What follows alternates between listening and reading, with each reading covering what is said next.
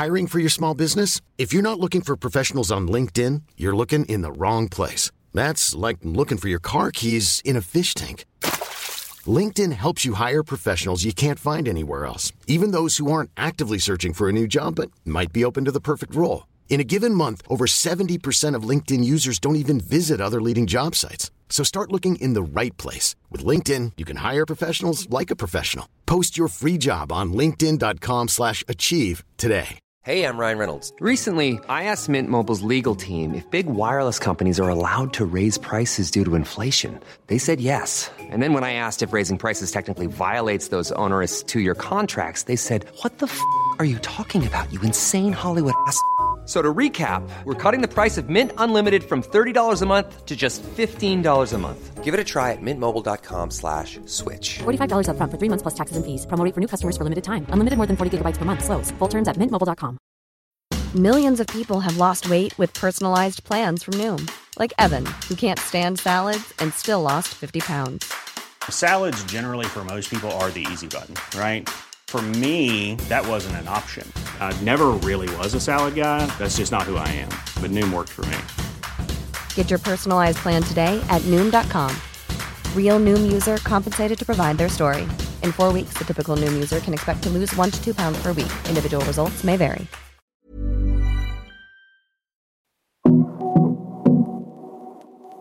Hej och varmt välkommen till avsnitt 204 i Karriärpodden. Det du kommer att få höra nu är en kortare version av originalintervjun som också ligger ute nu av det här avsnittet när jag gästas av fantastiska Adiba Barney, tidigare framgångsrik VD och ledare i Silicon Valley med en bakgrund inom PR, innovation och startupvärlden i Sverige. Adiba drabbades tidigt i livet av bröstcancer och lever sedan 2015 på lånad tid med obotlig spridd bröstcancer och ägnar nu sitt liv åt att göra allt i sin makt för att både hon och andra drabbade ska överleva den obotliga sjukdomen. Just nu är Adiba i Sverige i samband med att hennes bok släpps med titeln När livet ger dig kaktusar gör margaritas. Det här är ett samtal där vi får ta del av hennes spektakulära historia och bakgrund. Hur hon är född i Libanon under kriget, hur familjen flydde och kom till Sverige när Adiba var sju år. Om uppväxten i Lidköping och hur det är att vara invandrare i Sverige och kämpa för sin självständighet som kvinna, både mot patriarkatet och hederskulturen. Vi får höra om karriären inom tech och startupbranschen i Stockholm och vidare till hennes dröm om hur hon hittade hem i USA och Silicon Valley, där hon från början marknadsförde Sveriges innovativa företag på uppdrag av Swedish Institute. Men framförallt handlar det här samtalet om en enorm styrka och hur det är att leva med spridd cancer och om den långa längtan och kampen för att bli mamma.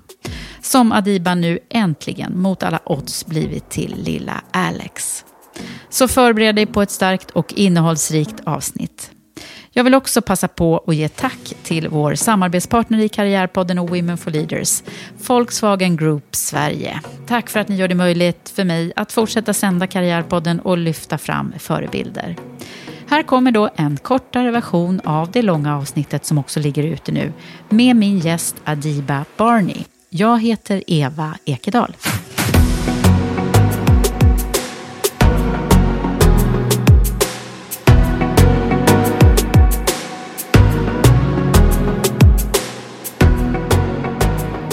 Adiba Barney, välkommen till Karriärpodden. Tack snälla Eva, det är så roligt att vara här. Ja, så men jag är också så himla glad över att jag lyckades få en liten slottid med dig här när du är i Ja, Sverige. men självklart. Ja. Det här var ju viktigast och prioriterat på min lista. Mm. Ja, och det är ju inte alla som känner dig ännu i Sverige. Nej. Eh, eftersom du tillbringar så mycket tid, eller du bor i USA. Bor i USA Mm. sedan tio år tillbaka. Ja. 2011, ja precis. Och jag har ju fått förmånen att ta del av din alldeles nya färska bok. Eller jag har fått smygläsa lite Ja. innan lanseringen. Ja. Ja. det är några få som har gjort det, men nu är den ute. Ja. Och det är ju ingen vanlig bok, det är en bok om ditt liv. Ja. När livet ger dig kaktusar, gör margaritas. Ja, exakt. heter den. Ja. Och jag det- älskar titeln för den, den är ju faktiskt, alltså det, det kan ju vara så för oss allihopa att vi får kaktusar eh, på olika sätt i Mm. Ja, livet. precis. Men du har ju fått lite extra många kan man ju tycka. Eh, och, Och många eh, margaritas Många margaritas. och en fantastisk eh, livsinställning måste jag säga. Mm. Och energi. Men nu ska ju alla få ta del av det här, tänker jag. Och hur gör vi då? För det finns ju, vi har Ja, suttit och pratat mycket. innan. Och hur ska vi bara klara detta på Ja. en timme? Men vi, så mycket vi, som hänt på mitt korta liv, ja. Det Ja. kan man säga. vi, vi, vi måste nog börja från början. Ja, Adiba, du föddes i, Libanon. i Libanon. Ja, jag föddes under krigets Libanon. Eh, kriget i Libanon startade ju 75 och jag föddes 77.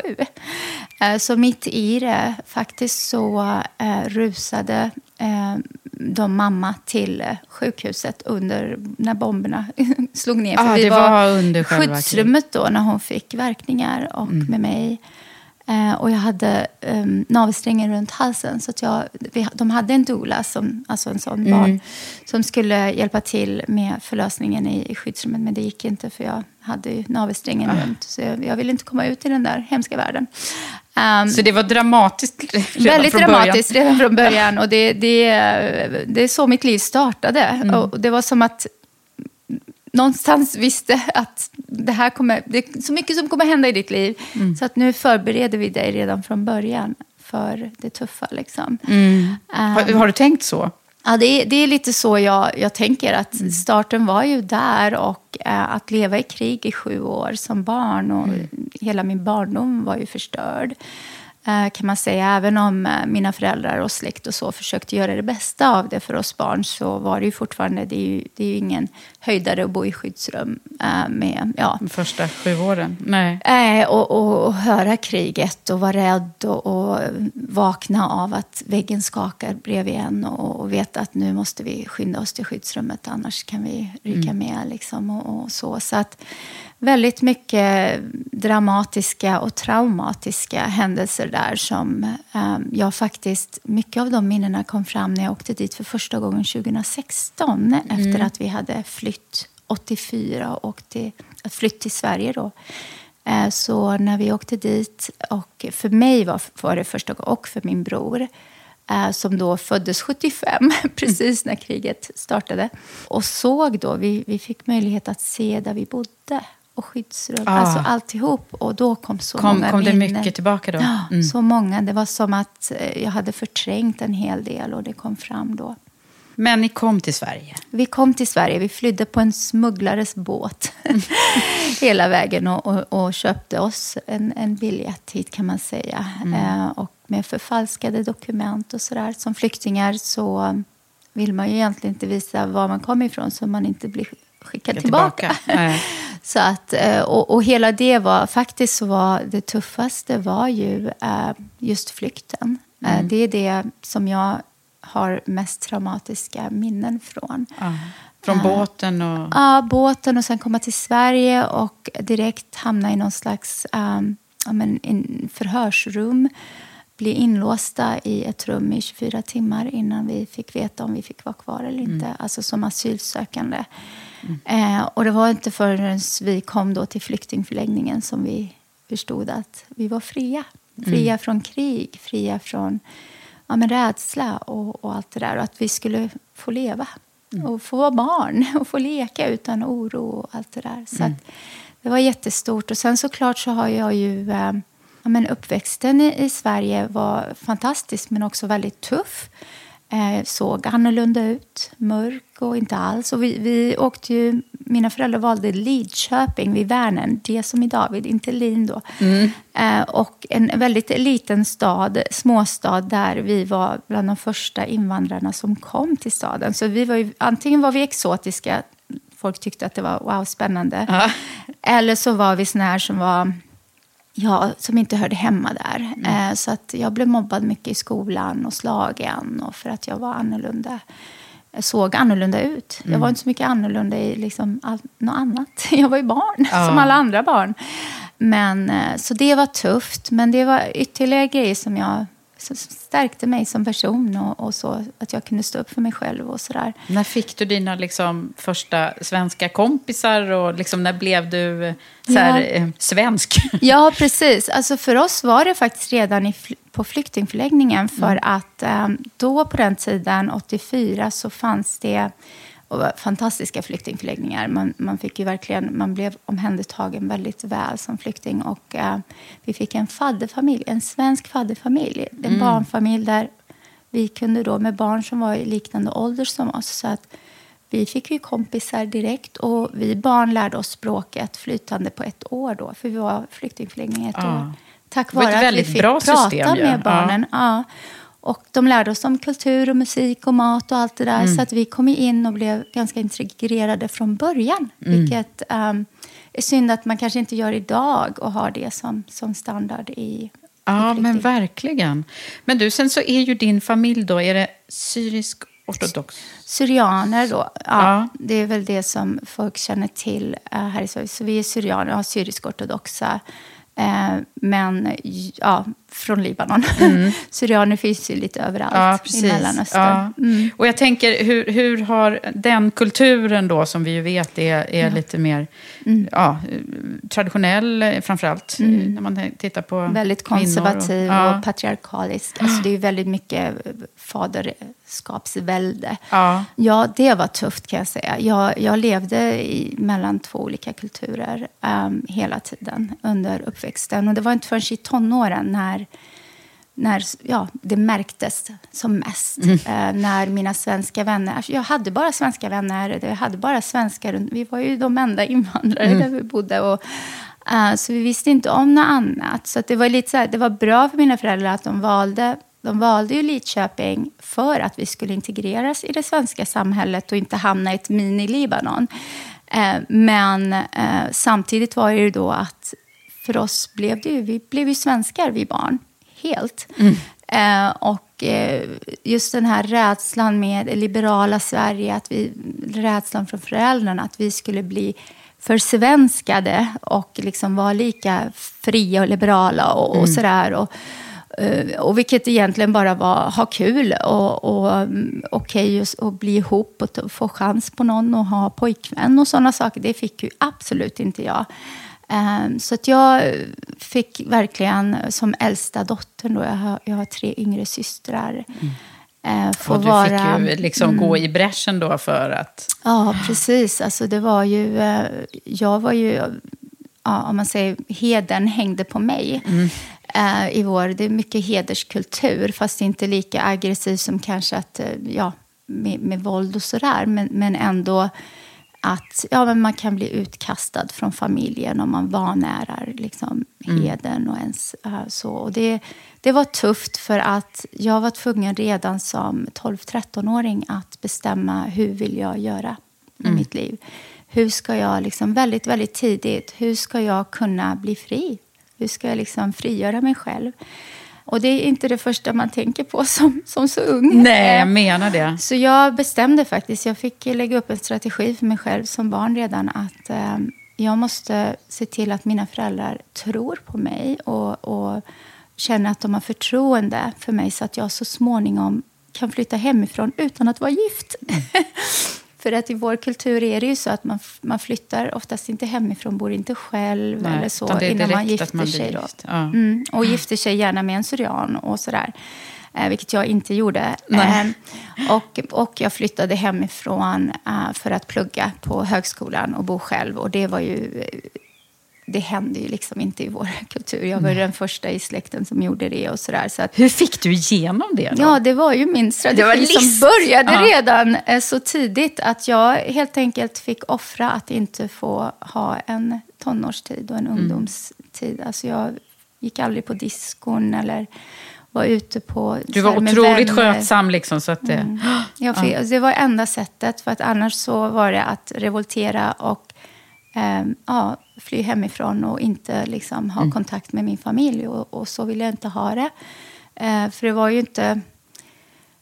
Man kan ju också lite grann förstå att det var så. För de var ju alltid så här, ja, men det var främmande, man visste inte. Det var mest rädsla att, eh, ja, att något skulle hända. Men, och man visste inte vad det där något är. Men sen är det ju också den här ingrodda kulturen att vad ska andra folk tycka? Mm. Det är väldigt mycket så inom den syrianska kulturen, att vad ska andra tycka? Det var liksom den här heden att behålla liksom det fina ryktet. Mm. Och som, som eh, flicka då och, och, kvinna sen så har man väldigt stort ansvar att eh, inte vara nära det.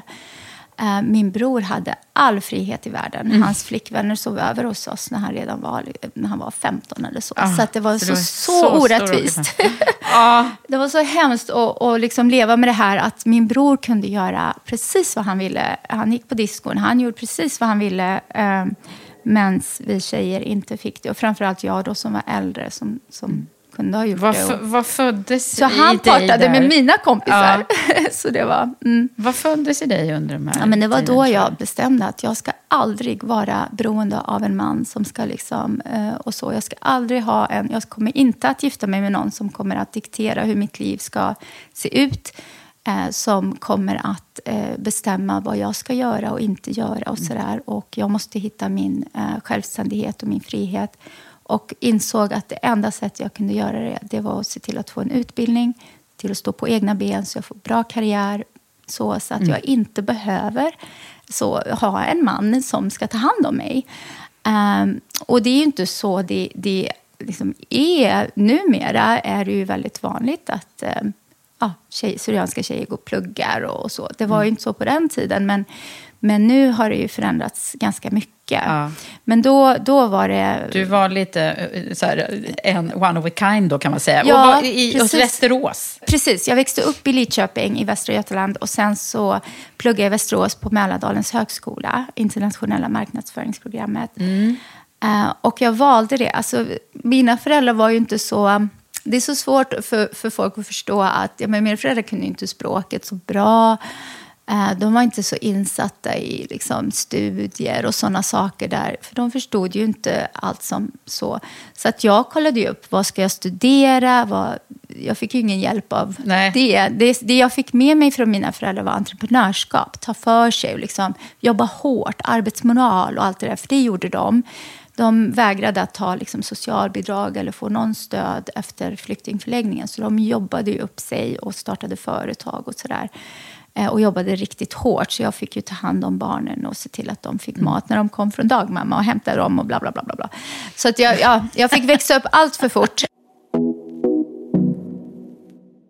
Silicon Valley Forum, där har du ju nu varit, eh, eller du har ju varit vd där bland annat. Ja, precis. Så Eh, Medan jag jobbar med de här eh, Silicon Vikings och just Market Access Center så blev jag eh, kontaktad av Silicon Valley Forum, deras styrelse och dåvarande vice vd var i kontakt med mig och frågade om jag skulle vilja söka till vd-tjänsten då på Silicon Valley Forum.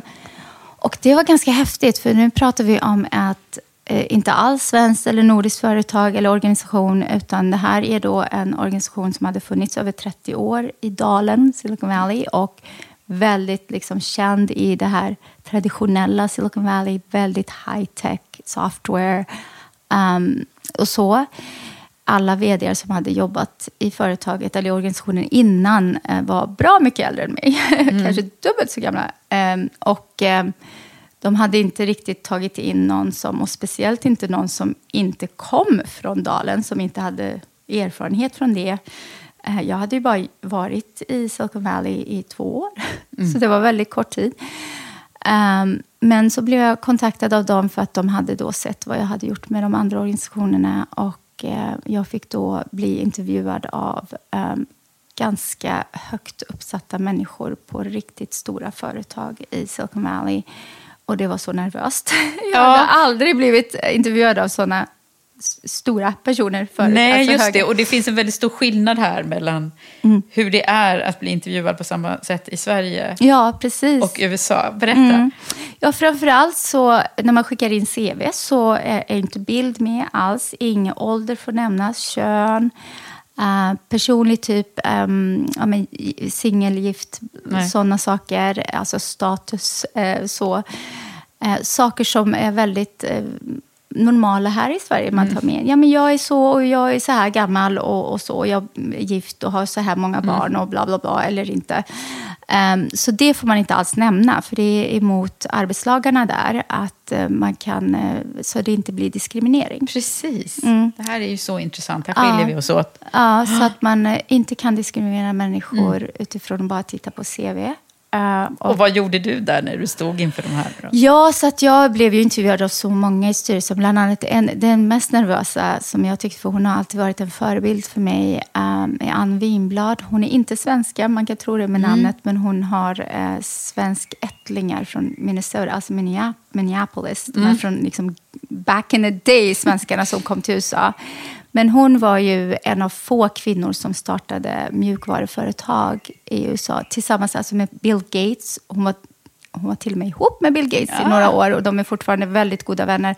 Men hon och Bill Gates och de här var ju liksom nykomlingarna inom software och sen blev ju Microsoft för Bill Gates och så. Men Ann Winblad har ju Winblad Ventures, mm. jätte, alltså en av de främsta eh, mjukvaru riskkapitalbolagen i USA. Eh, så otrolig liksom, pondus, fantastisk kvinna som jag har sett upp till så länge. Och hon skulle intervjua mig för den här rollen för hon satt i styrelsen för Silicon Valley Forum. Så det var bara sådana typer av människor i styrelsen. Och, eh, och det gick ju bra för att hon då eh, tyckte att jag, för jag ville ju verkligen förändra, för i den här tiden som jag var där så förändrades Silicon Valley. Det gick från att vara det här mer gamla, hårdteknologiska mm. mjukvaror så till att bli social media, appar, gaming, alltså mer det här mer ungdomliga, om man säger, nya generationens av teknik kom fram. Eh, och jag kom precis in i den tiden då det bara blomstrade. San Francisco blev en hubb och en, liksom, ett centrum för sådana saker. Och de hade inte alls hängt med i det här. Nej. Så de var fortfarande i det här Old Silicon Valley. Uh, så, ja. så att jag fick, och det var därför de letade efter någon som kunde totalt vända organisationen till att vara mer i det här nya då, i den nya generationen av teknik. Mm. Nya generationen av Silicon Valley. Um, och, och uh, jag fick jobbet för att jag uh, presenterade häftiga idéer på hur man kunde göra det. Mm. Och en av de stora grejerna var att vi skulle jobba mer internationellt och att uh, titta ut utanför Silicon Valley. Vilka kan vi hjälpa som som vill liksom lära sig av hur man gör mm. i Silicon Valley. Uh, så att så väldigt... bredda perspektiven liksom? Mm. Ja, för att vad, vad, jag var van vid att, var att jobba med innovationsekosystem, alltså science parks, innovationsmyndigheter och sådär. Och alla de kommer ju på besök till Silicon Valley för att lära sig av det. Och varför var då inte Silicon Valley Forum en sån viktig part i, i det mm. arbetet? Eh, och jag hade ju redan då kontakt med så många olika länders innovationskontor och sådana saker. Så att, det gjorde en jätteskillnad i Silicon Valley Forum. Så att, men, men det som är hände... det här det roligaste jobbet du har haft? Absolut. Ja, Absolut. Det syns, nästan på alltså, Jag älskade det jobbet. Mm. Eh, men jag har älskat det, den typ av jobb jag har valt genom hela min karriär. Mm. För att jag valde verkligen, jag valde min passion när jag hittade hem där i Teknikbyn så ja, jag hade verkligen... Så från Teknikbyn i Västerås till Ja, det blev verkligen så. Det blev verkligen så. Titta, nu fick vi nästan slogan på den här, ja, det här men, avsnittet. Precis, ja, det var så. Nu massa... heter det Västerås Science Park. Ja, bara så att folk, Teknikbyn är inte alla som känner till, men, uh, men det häftiga var ju ändå att få vara med i alltså, i centrumet av vad som händer i Silicon Valley. Träffa de här visionärerna, de här som folk bara Ja, du har träffat allihopa om. liksom? Jag har träffat, ja, inte alla kanske, men, nej, men nej. väldigt många av de här, Elon Musk och alla de här Ray Kurzweil, alla de här som folk liksom läser om. De som liksom uppfann internet? Ja, ja, ja precis. Windsurf, ja, vi har hängt i olika konferenser, hur gammal och arbetsgrupper. Är, hur gamla är de nu? Alltså han är över 70, eh, men han är väldigt aktiv fortfarande.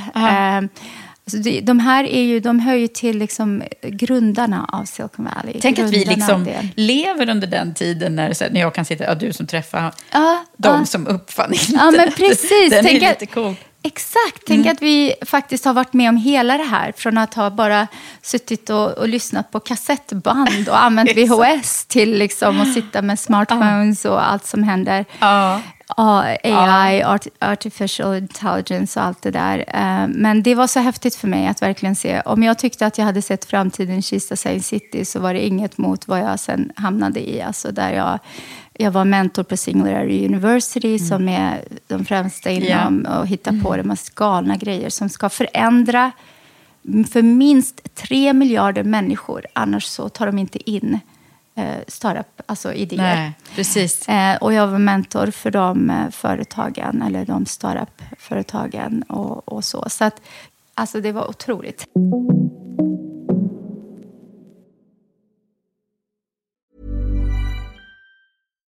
One size fits all seems like a good idea for clothes until you try them on. Same goes for healthcare. That's why United Healthcare offers flexible, budget friendly coverage for medical, vision, dental, and more. Learn more at uh1.com. There's never been a faster or easier way to start your weight loss journey than with PlushCare.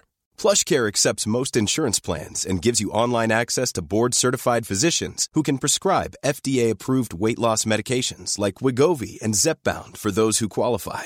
Take charge of your health and speak with a board-certified physician about a weight loss plan that's right for you. Get started today at plushcare.com slash weight loss. That's plushcare.com slash weight loss. plushcare.com slash weight loss. There's never been a faster or easier way to start your weight loss journey than with PlushCare.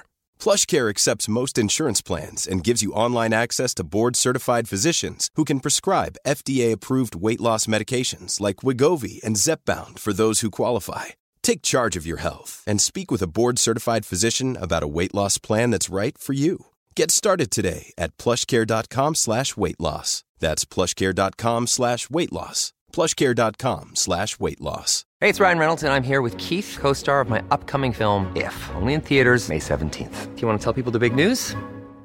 All right, I'll do it. Sign up now and you'll get unlimited for $15 a month in six months of Paramount Plus Essential Plan on us. Mintmobile.com slash switch. Upfront payment of $45 equivalent to $15 per month. Unlimited over 40 gigabytes per month. Face lower speeds. Videos at 480p. Active Mint customers by 531.24 get six months of Paramount Plus Essential Plan. Auto renews after six months. Offer ends May 31st, 2024. Separate Paramount Plus registration required. Terms and conditions apply if rated PG. Wow. Nice. What you're hearing are the sounds of people everywhere putting on Bombas socks, underwear, and t-shirts made from absurdly soft materials that feel like plush clouds. Yeah, that plush. And the best part? For every item you purchase, Bombas donates another to someone facing homelessness. Bombas. Big comfort for everyone. Go to bombas.com slash ACAST and use code ACAST for 20% off your first purchase. That's bombas.com slash ACAST. Code ACAST. Nu kommer det mera kaktusar. Precis. Så det var därför det blev så tragiskt. Ännu mer tragiskt att jag fick lämna det här.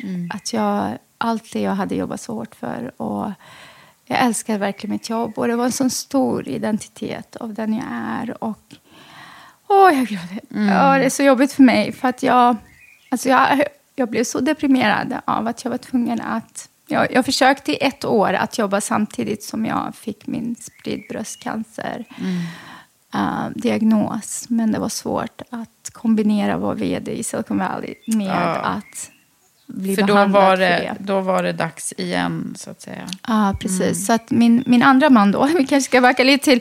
Så jag träffade Chris då på Match.com. eh, I Silicon Valley, i, San i San Francisco. Mm. Francisco. Bara sex månader efter att jag kom dit för Innovative Sweden-projektet. Och ehm, vi blev så jätteförälskade och eh, förlovade oss efter två år. Och gifte oss då december 2013 och vi ville ju ha barn och han visste att jag hade kämpat så länge och längtan och allt det där och, och gjort IVF och hade embryon frysta i en labb och sådär.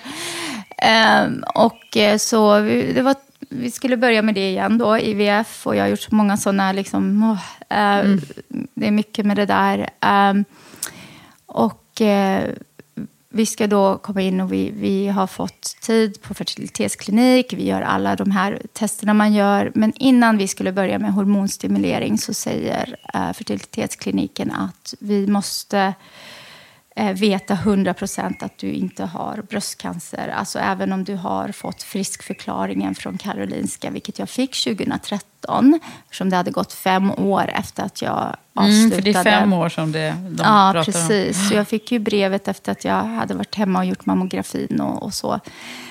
Jag bara, ja, men visst, men jag, jag, jag är ju frisk, jag har ju inte jag är botad från Mm. det där. Men visst, vi gör det för säkerhets skull då. Ehm, och eh, vi gör mammografin och jag, det visar sig att jag har fått en ny bröstcancer i andra bröstet.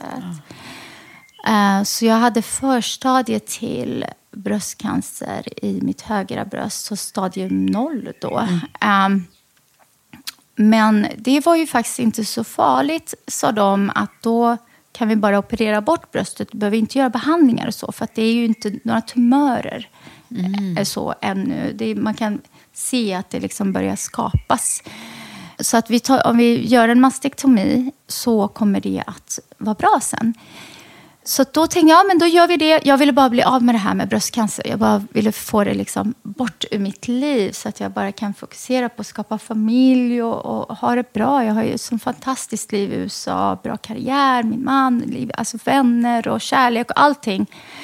Ehm, Allt var på topp. Ja. Och så eh, när jag är efter operationen, så när jag håller på och läker hemma så börjar jag, har jag svårt att andas. Och eh, jag får så här panik och vi åker in till akuten. Och eh, det visar sig att de gör alltid röntgen i USA. När man kommer till akuten så gör de alltid en kroppsröntgen. Eh, speciellt när man har svårt att andas. Och det visar att jag har vätska i lungorna. Eh, men det var inte bara det. Utan de såg att jag hade tumörer i, över hela mitt skelett. Hade jag fått, eh, massa, och det här var inte från den här nya bröstcancern. Utan det här är något som har växt under flera år. Eh, då har jag alltså fått spridd bröstcancer. Ehm, ja, vet inte exakt vilket år jag fick det. Men jag fick ju aldrig göra en kroppsröntgen innan. som uppföljning. Eller efter, efter min eh, diagnos och efter jag var klar med behandling. Under de sju åren från det att jag eh, behandlades för återfallet till att jag fick den här nya. Jag hade jag aldrig gjort en kroppsröntgen. Bara mammografi och Det är ju ultraljud. märkligt att man inte Ja. gör detta. Och det är ju så att man, man kollar då lymfkörtlarna och har man ingen spridning dit så säger man Så. man har ingen spridning. För att man kan inte se när celler går ut i blodomloppet. Så att det enda som kan visa om man har fått spridning är ju via kroppsröntgen. Speciellt alltså när det har bildats tumörer. Och idag vet man, eh, mycket ny forskning görs inom eh, just att det, eh, när det sprider sig via blodomloppet exempelvis och så kan eh, bröstcancerceller, metastaser, de cellerna kan ligga i ID, i vilande läge någonstans i din kropp och bara vila och inte göra någonting. De kan ligga helt i ID. Och sen tills liksom de tycker ja, men nu, nu sätter vi igång. Och så börjar de att föröka sig och växa. och så blir det tumörer i min kropp. Det, det kan man ju inte 100% säga för det är svårt att veta hur... Det är det man forskar mycket kring. Man måste förstå varför går det... Alltså, var kan man, hur, varför går de i vilande läge? Va, hur kan man ta koll på dem innan, de börjar? Att, Ja. För det är först då när de börjar bilda tumörer som de bildar de här metastaserna runt om i kroppen och kan börja skapa väldigt mycket eh, ja, men det här vad dödliga, då, obotliga. Adriana? Så då ehm, ja, fick jag då, gjorde vi eh, biopsi och så. Alltså det var ju... ehm, ja, nu, var det på, nu var det det värsta som kunde hända. Från att tro att jag var helt botad från bröstcancer till att leva nu med att jag kan dö inom två till tre år. Onkologen sa att ja, det, det, vi brukar säga två till tre år. Det är väldigt svårt att veta exakt. Så Eh, du fick det beror- egentligen liksom en, en dödsdom Dödsdom. där? Mm, för det får man när det är spridd bröstcancer, stadium 4. När det har gått utanför bröstet, då är det dödligt. Eh, Det går inte att bota, det finns inget botemedel idag. Det enda vi kan göra är att behandla och bromsa så mycket vi kan. eh, Så länge behandlingarna fungerar. När de slutar fungera så, ja, och inte finns fler behandlingar att tillgå. Det är därför forskning är så viktig. Så att vi får fler behandlingar. Eh, Det har kommit många nya behandlingar på marknaden idag, vilket är fantastiskt. Jag lever ju i rätt tid för att ha Mm. spridd bröstcancer kan man säga. För nu har du fått... Tur i oturen. Ja, Eh, men precis. du har ju fått en massa ny medicin som... Ja, precis. Så, eh, jag har, är inne på min fjärde behandlingslinje vilket betyder att jag har redan varit på tre innan som har fungerat under en period men sen blev cancercellerna resistenta. Och det är då det börjar nya tumörer kommer upp eller det blir tillväxt av befintliga tumörer. Ehm, och den fjärde behandlingslinjen jag är på nu, eh, och, och tre av de här fyra har varit helt nya på marknaden sedan jag började, eh, sedan jag fick Finns diagnos. de i, i Sverige? Eh, inte alla Nej. som jag har tagit. Och eh, det vanskliga i det är, och jag har faktiskt pratat mycket med eh, representanter, alltså patienter här, patientförespråkare för spridd bröstcancer, som säger att eh, det, är, det tar för lång tid. Det tar för lång tid för de här nya behandlingarna att komma till Sverige. Vilket gör att patienter dör för att de inte får access till de nya och bästa och mest effektiva behandlingarna. Även om de har godkänts av EU så tar det tid för Sverige att godkänna dem innan de kan börja eh, appliceras och användas i vården, cancervården. Men framförallt det absolut tokigaste är, utöver det är att när de väl kommer till Sverige så är det ojämlikt beroende på vilken region du bor i. Um, i, I Stockholm har du access, men inte kanske alltså i en annan region. Um, jag kan inte namnge spe, de specifika regionerna. Men eh, jag har fått veta av patientförespråkare um, att eh, det är väldigt ojämlikt eh, över landet. Mm. Eh, inte alla patienter har access till de här nya behandlingarna. För att det, det, det är liksom inget, de bestämmer inte över en nationell nivå Nej. utan det måste bestämmas region för region. Och, och det är helt galet tycker jag. Eh, För oss är det ju liv och död. eh, Ja, men jag, jag menar det. Och du har ju verkligen tagit det här nu som din eh, livsuppgift. Ja, att, precis. Att missionera och, och prata om hur vi kan Ja. hur vi kan jobba med att bota cancer helt enkelt. Ja, precis. Och för oss är det ju så viktigt att eh, vi pratar om hur kan vi... Vad vi gör i USA. Jag är en stor patientförespråkare i USA för spridd bröstcancer och är aktiv både liksom i politisk nivå men också eh, med patienter för att tala för det och drar in pengar till spridd bröstcancerforskning. Det är väldigt viktigt. Eh, väldigt lite av forskningsmedlen eh, som kommer in går till just spridd bröstcancer, vilket är helt galet. Eh, det finns inga sådana studier gjorda i, i Sverige, men i USA och UK har man gjort en studie där man har sett att alla forskningsmedel som har kommit in så är det bara ungefär 5% som har använts till spridd bröstcancerforskning. Fast det är det som dödar. Eh, men, eh, så jag jobbar ju väldigt mycket med just det i USA. Eh, och här då så har jag insett att man, man kallar spridd bröstcancer för en kronisk sjukdom. Eh, och vad vi vill som patienter i USA är att konvertera den här sjukdomen från att vara dödlig till att bli kronisk. Eh, för att vi tror inte riktigt på botemedel på samma sätt. Vi har för mycket information och vet för mycket om hur svårt det är att bota cancer. För att det är så många olika typer och det är väldigt komplext. Men att vi kanske kan göra det till en kronisk sjukdom Ja. där vi kan leva normala liv, ett helt fullt liv. Och inte helt normalt, men ändå ha någorlunda, alltså få leva och ha barnbarn och hela det här, få bli gråa och skrynkliga. Liksom. Ja. Jag jobbar ju mycket med unga patienter, eh, väldigt unga. Jag är ju med i grupper där vi alla som har fått diagnos under 40, vi är så många. Jag känner tjejer som är i 18-årsåldern som har fått det här, 20-årsåldern, som inte ens har fått chans att bli mamma, inte fått chans Men att det leva fick livet. du, även om det inte var någon Precis. lätt eh, historia. Ja. Eh, ska vi, Ja, vi kan kan- vi sammanfatta det? Ja, precis. Det är så mycket som har hänt i mitt liv som, som Man- man ni skulle behöva ha tre Eva. timmars podd ja, med dig, precis. Vi gör eh. många olika poddar för varje ämne. Nej, men precis. Så när jag väl inte kunde jobba längre och min identitet som liksom, det var taget från mig, känner jag att eh, cancern stal det från mig. Så kände jag då passion för att göra en skillnad, göra impact och, och som patientförespråkare.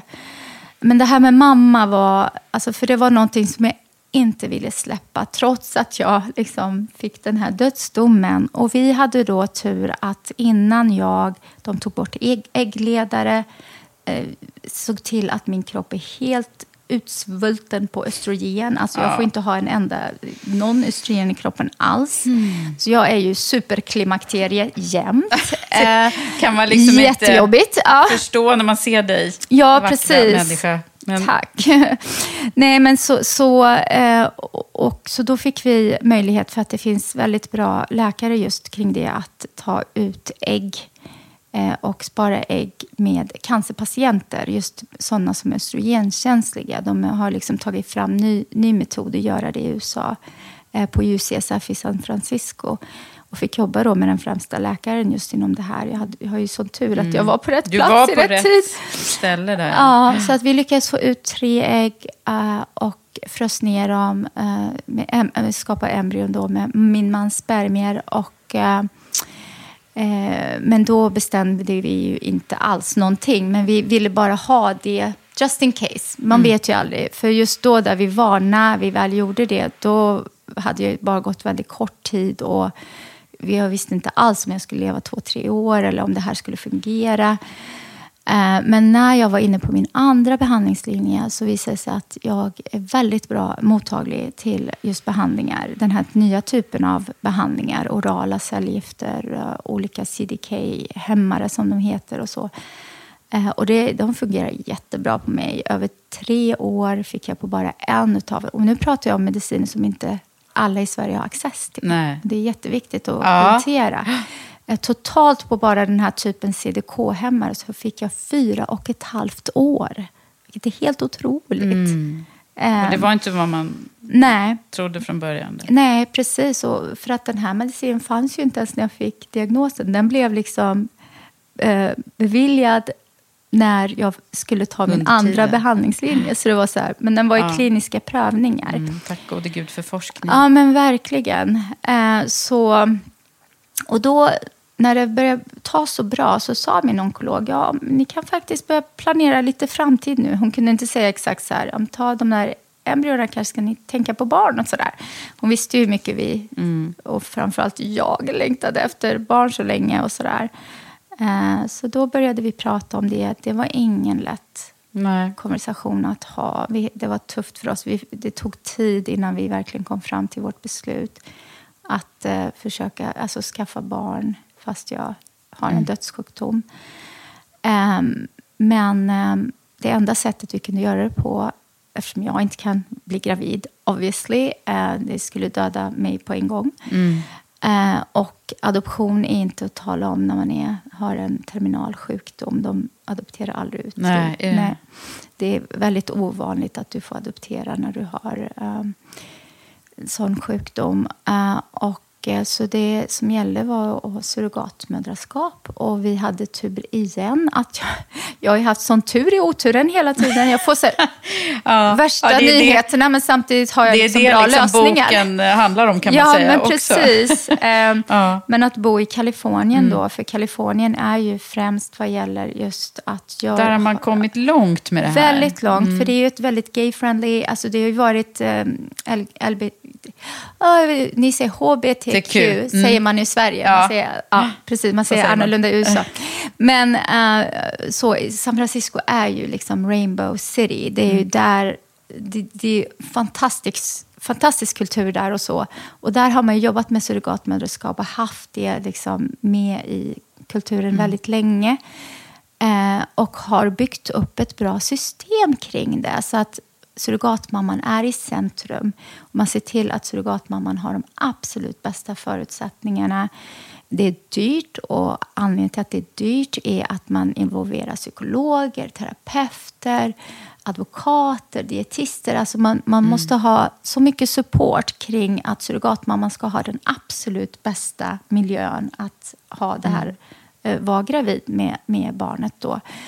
Eh, och för oss är det, och så är det också att man skapar en relation så man blir matchad med en surrogatmamma som man har liknande värderingar och sådär. Det, är- det är lite som dating fast så, för att man skapar en relation. Det är inte bara en person som ska bära ens barn. Det är en person som ska vara i ens liv.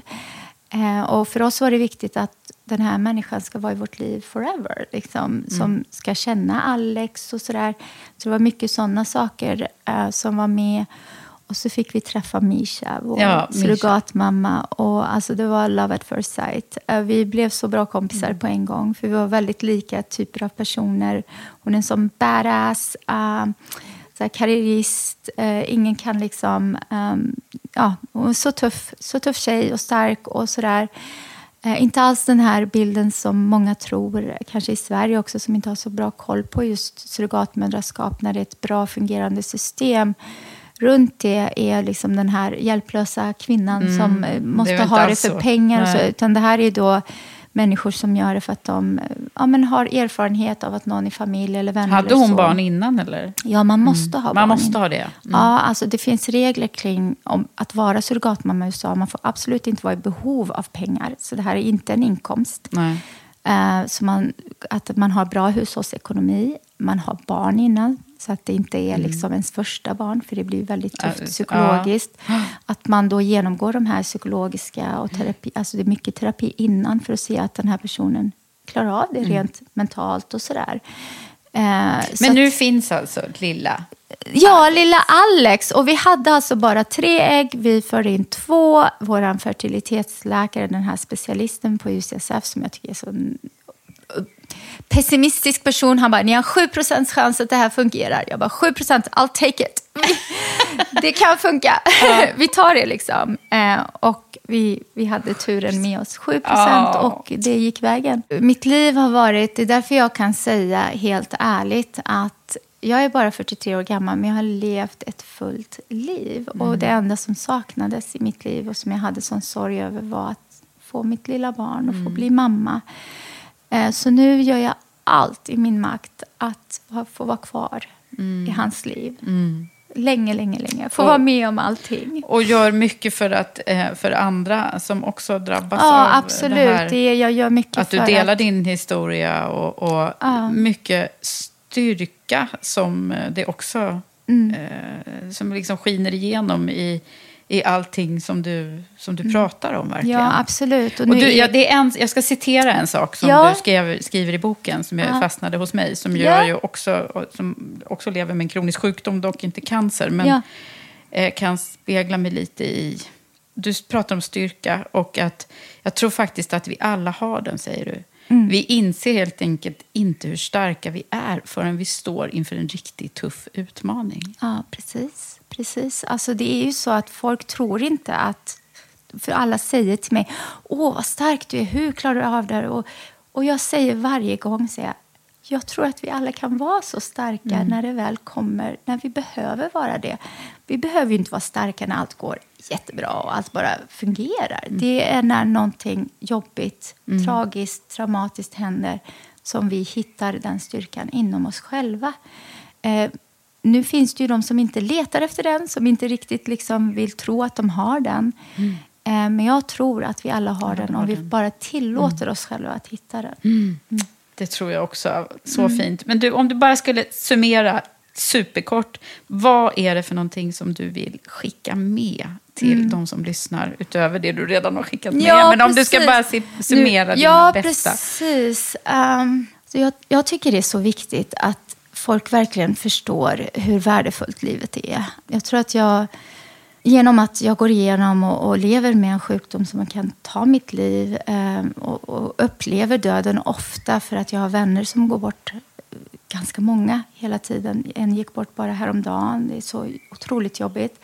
Unga, unga kvinnor med små barn. Eh, så säger till människor att ja, men alla de här små sakerna, allt det som man så här, oroar sig för, som egentligen inte betyder något i det stora hela. Att verkligen njuta av det du har här och nu.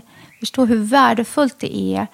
Eh, den här tiden du har med, den här vardagen du har. Sitta och äta frukost med familjen. Det är, det är värdefullt. Att ta en promenad i skogen, det är värdefullt. Visst, resor och allt det där, men vi kan leva när, under vardagen också. Vi kan ta vara på det. Vi kan verkligen njuta av livet under vardagen också. När vi väl tänker att wow, det här är faktiskt häftigt. För det är inte förrän det här kan tas ifrån oss som vi inser hur värdefullt det är. Det ska inte behöva vara så. Nej. Det ska inte behöva komma till det att det här kan ryckas bort från oss. Att vi kan förlora alla vi älskar. Att vi kan förlora den här vardagen, det här livet vi har. Som vi verkligen värdesätter det och lever i det. Lever i stunden, njuter av det.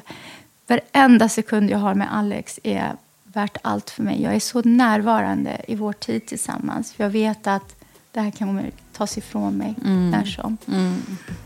Så fint. Tack snälla, nu börjar jag gråta. lite. Ja, jag med. Åh, tack för Ja. att du har varit med här och delat med dig. Ja, tack själv. Hoppas att du gillade det här avsnittet. Stort tack till dig som har lyssnat på mig och min gäst Adiba Barney. Och för dig som vill höra den långa versionen ligger den ute nu. Du som gillar det vi gör i Karriärpodden och Women for Leaders, du följer väl oss i alla kanaler och prenumererar på podden. Jag vill också slå ett extra slag för EQ Executive Search, searchbolaget som rekryterar moderna ledare till ledningsgrupper och styrelser med ledorden EQ och Equality. Gå in och läs mer om oss på eqexecutivesearch.com. Det var allt från Karriärpodden den här gången. Jag heter Eva Ekedal. Vi hörs snart igen.